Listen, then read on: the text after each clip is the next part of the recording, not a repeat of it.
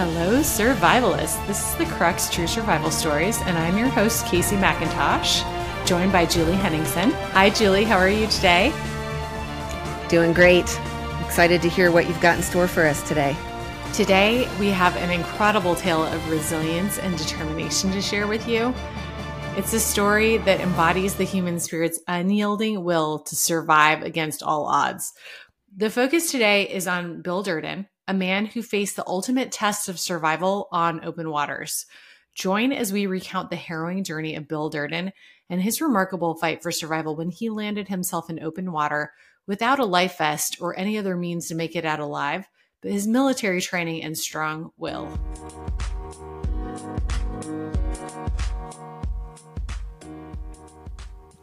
Oh, another water survival story. These are my favorite. I can't wait to hear about Bill's adventure.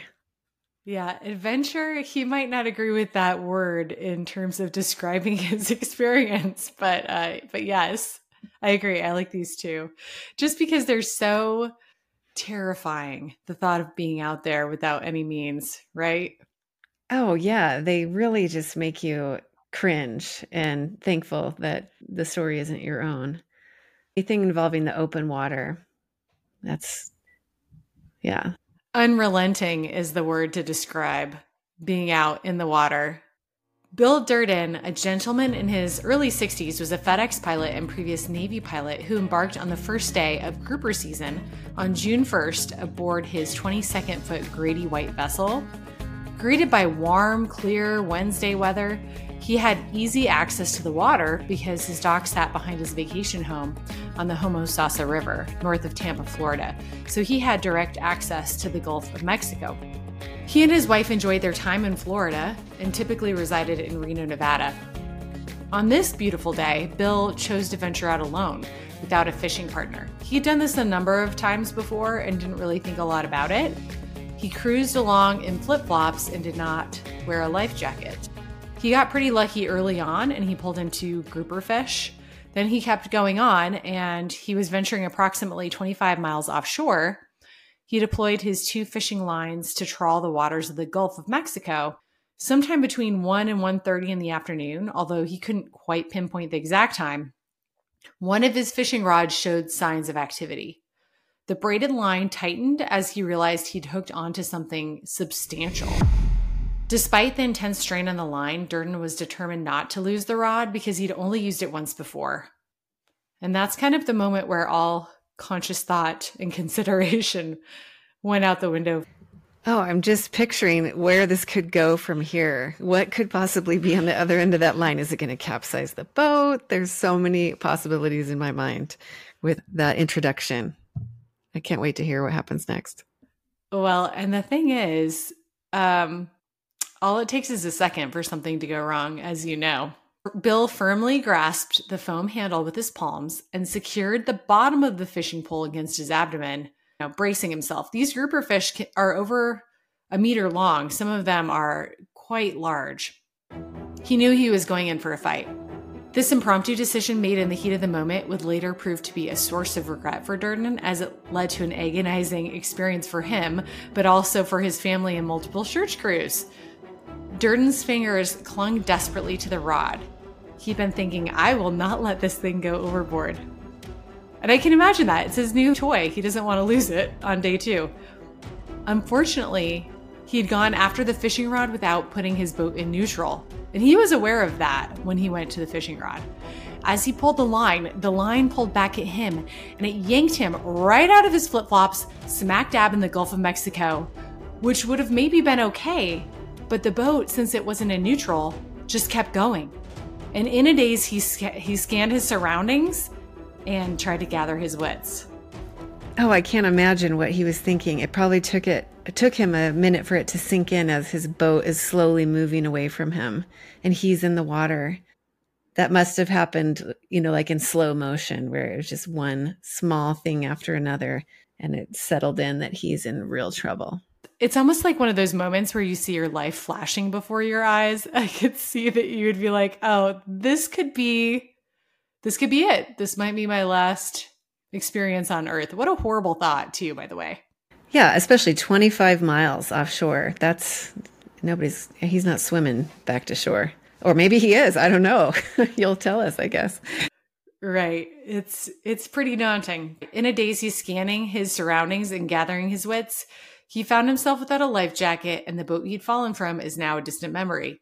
His flip-flops remained on the boat's deck. Not like this would be very helpful anyway. And his phone was out of reach as well, which might be another lesson, especially now that cell phones are mostly waterproof, that maybe it should be on your body, especially if you're alone. Because that could have changed his whole situation. Although this was 2016, and I'm not sure that phones were waterproof at that point, but the boat drifted ahead of him, gently curving away, teasing close yet frustratingly out of reach. And at first he tried to swim after it, but quickly realized that that was not even possible. He released his pole and just figured, okay, now I'm going to have to make a plan. So after all that, he lost the pole after all. Bummer, insult to injury right there. Right. This is a situation that there is no winning. Reflecting on his life at that moment, Bill Durden remembered a time when he walked into the Navy recruiter's office at the age of 24 and declared his intention to become a pilot. Serving from 1980 to 1996, he'd risen to the rank of lieutenant commander.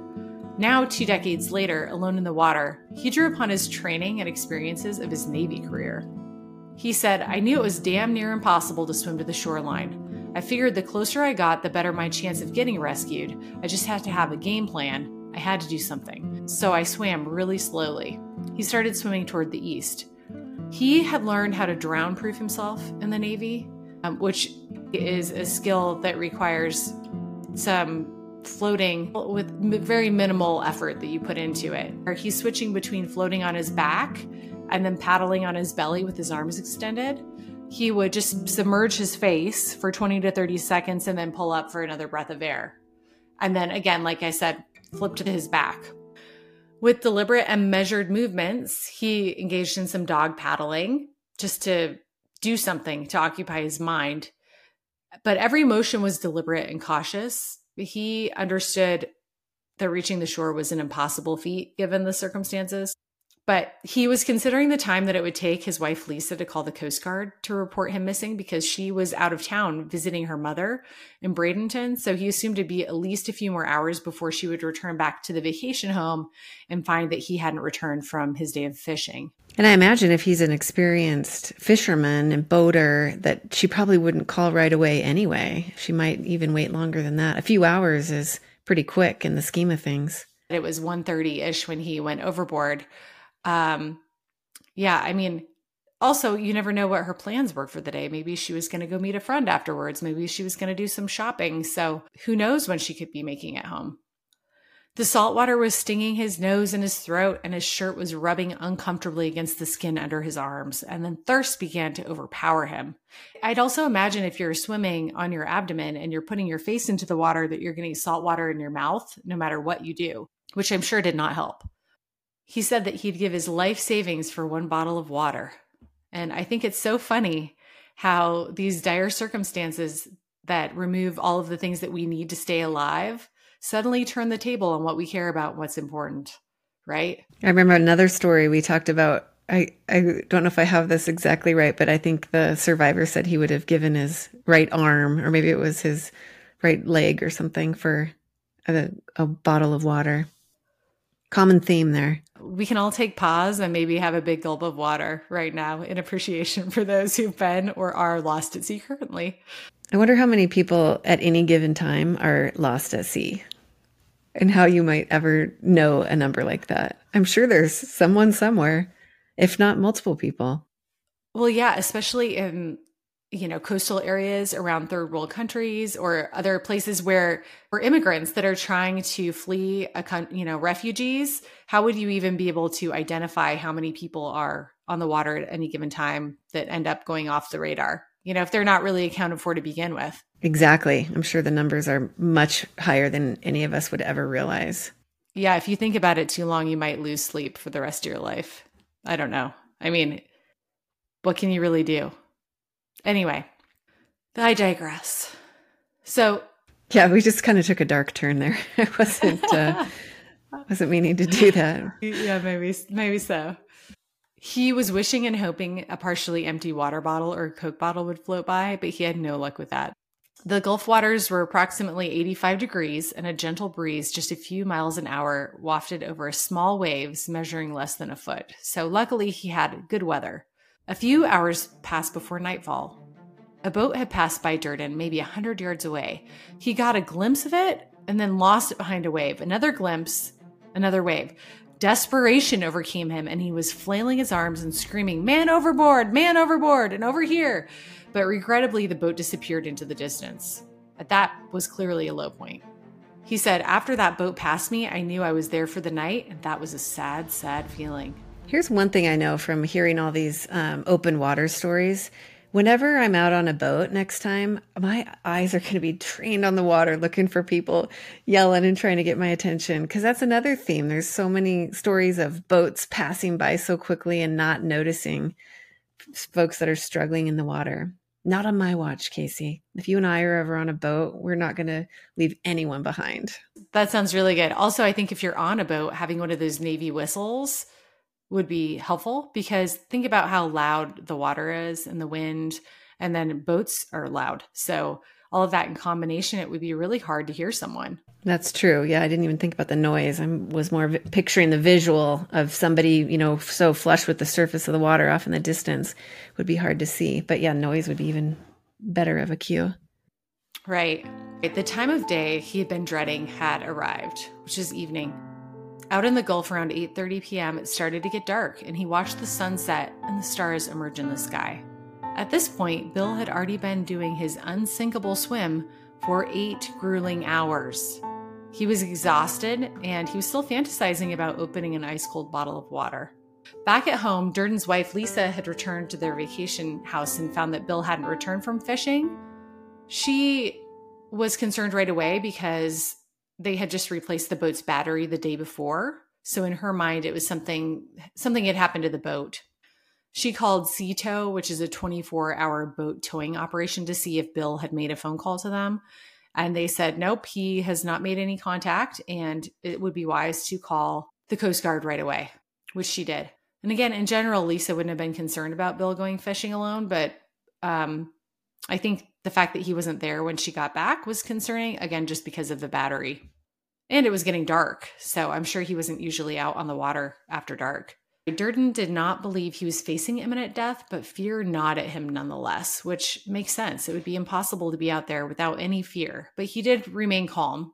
He knew that if he didn't remain calm, the chances of him surviving were much more slim. He contemplated the things that he would do if he had the opportunity to, such as purchasing a life vest and spending more time with his friends and family. As Bill was floating at around 12 hours overboard, he heard some splashing, which made him nervous, but then the sound subsided. He started to calm down, and then he noticed that something was sucking on his foot. Remoras are a type of harmless suckerfish, and they started to attach themselves to his feet. And at first, he was trying to get them off, kicking his feet, and then he just kind of gave up and was like, well, the more the merrier, and just let them go for it. He got one of those foot treatments. Have you ever seen where people stick their feet in fish tanks and let them just nibble on their skin? He got a freebie. Pedicure yeah. On the ocean. At least there was some silver lining to his experience there. Maybe he was like, I'm not alone anymore. I've got these suckerfish hanging out with me. Maybe there was some comfort in that. I don't know. Yeah, they were taking care of him, watching out for him. Although I don't know how I would feel if there were suckerfish on my feet. I think, you know, when you're experiencing something physically difficult and there's something annoying going alongside that physically difficult thing, how much harder it is to remain focused. Like what I'm thinking about is if I'm running really hard and an annoying song comes on, it's like, I can't even take it anymore. I don't know if you've ever experienced anything like that. Oh, yeah. The example I can think of is if you're in a stressful situation, like say traveling or something, some airport stress, which is enough on its own, but then add in like little kids that are there with you trying to navigate that. Yeah. It becomes intolerable. Yeah. I guess these suckerfish didn't have anything to say and they weren't doing any whining. So I'm sure that helped a little bit, but still. Yeah. It's all about your attitude. You know, you'd probably just put a lot of effort into befriending the suckerfish and enjoying that experience to the extent that you can.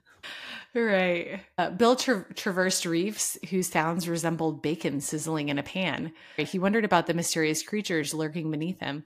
Julie, I don't know if you ever had heard of this before, but when I was reading about Bill's story, I was learning about the fact that oceanographers have discovered that they can track the state of health of a reef by soundscaping, which involves listening to the underwater environment, because studies have shown that the louder the reef is, the more biodiverse it is, and therefore the healthier. Oh, that's so interesting. Yeah. Sounds you might hear include popping, clacking, clicking, and these sounds come from a combination of things like hard-shelled creatures scraping against the hard surfaces, fish and fins, fish chattering to one another, mollusks, drawing themselves around, and then microalgae live in populated reefs and they emit oxygen. And when it reaches the surface, it makes a popping sound.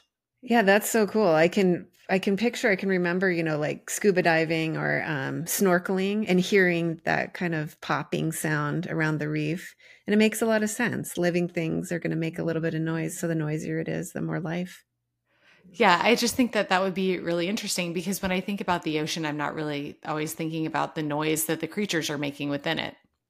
At one point, as Bill's floating in the water, something sizable, possibly a dolphin, nudged at his toes, but he couldn't bring himself to look down to see what it was.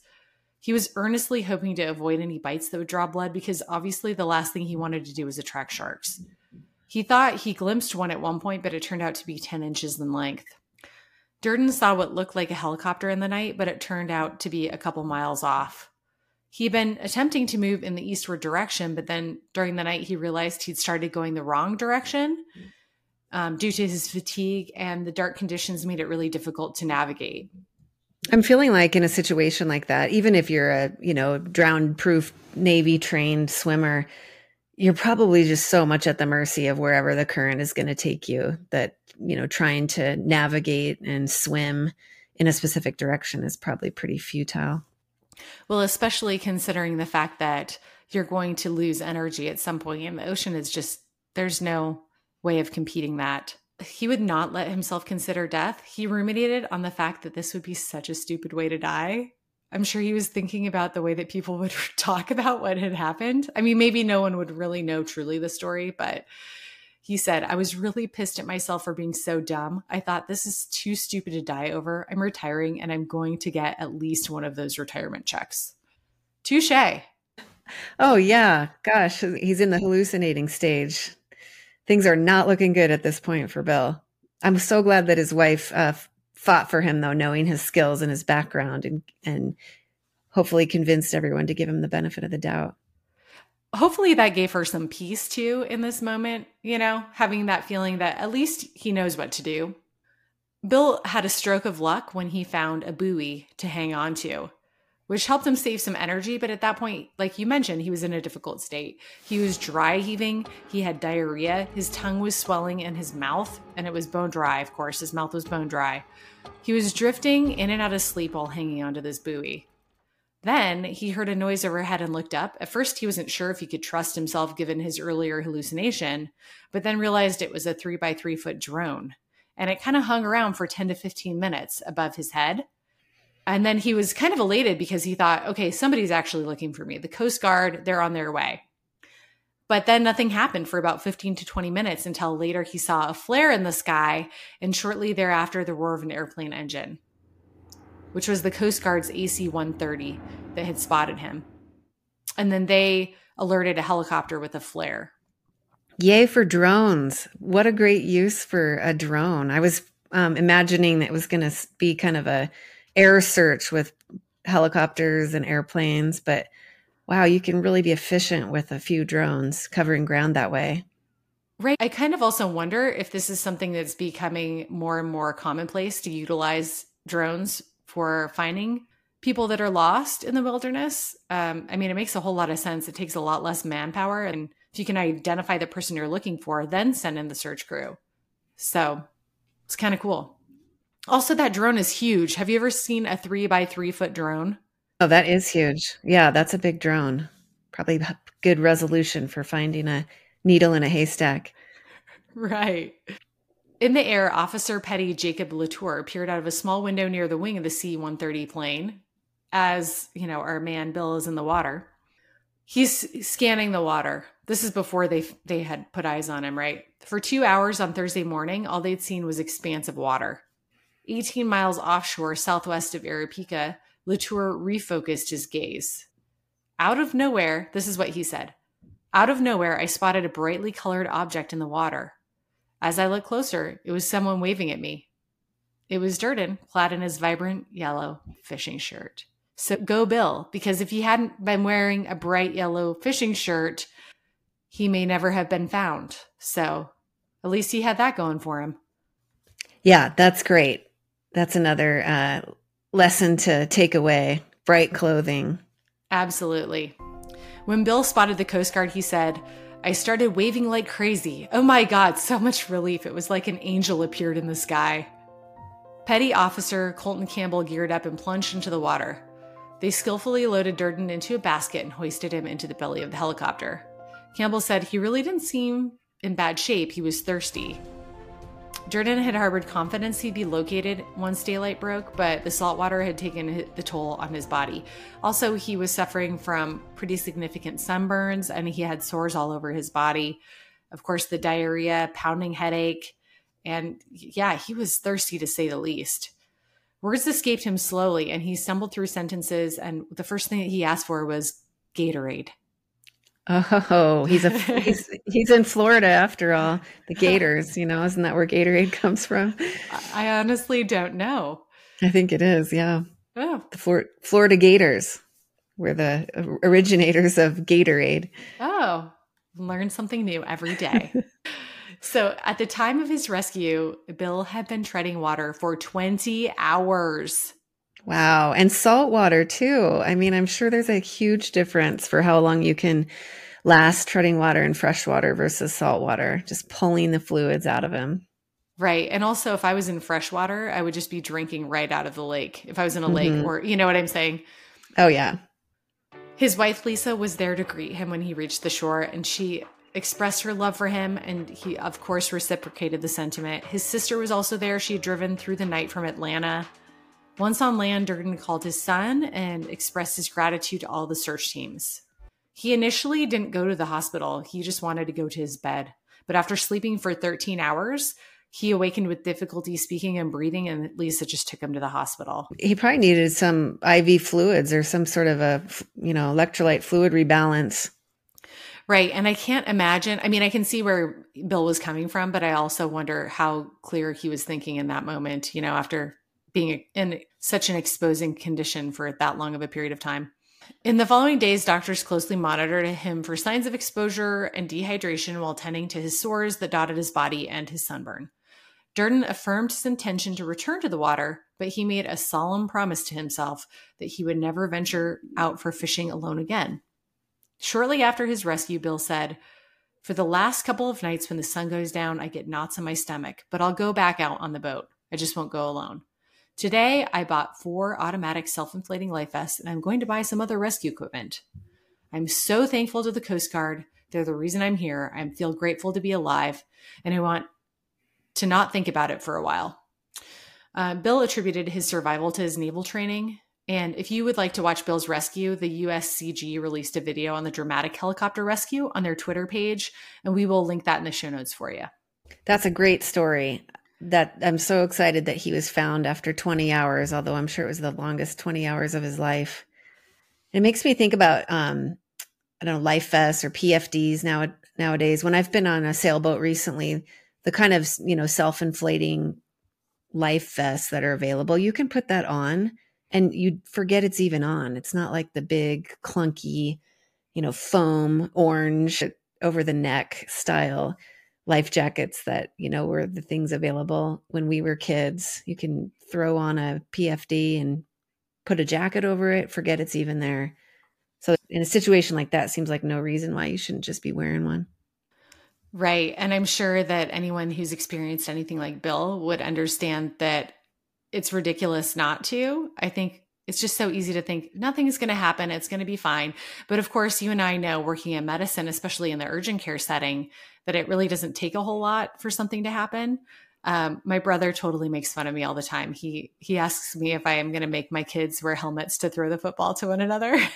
But I'm like, you know, there are just certain things that I'm not willing to risk, you know? So yeah, especially when you see it every day, you know, and so much of what we see is preventable stuff. I mean, yeah, it is one thing to like make your kids wear a helmet walking down the road to school or something like that. But yeah.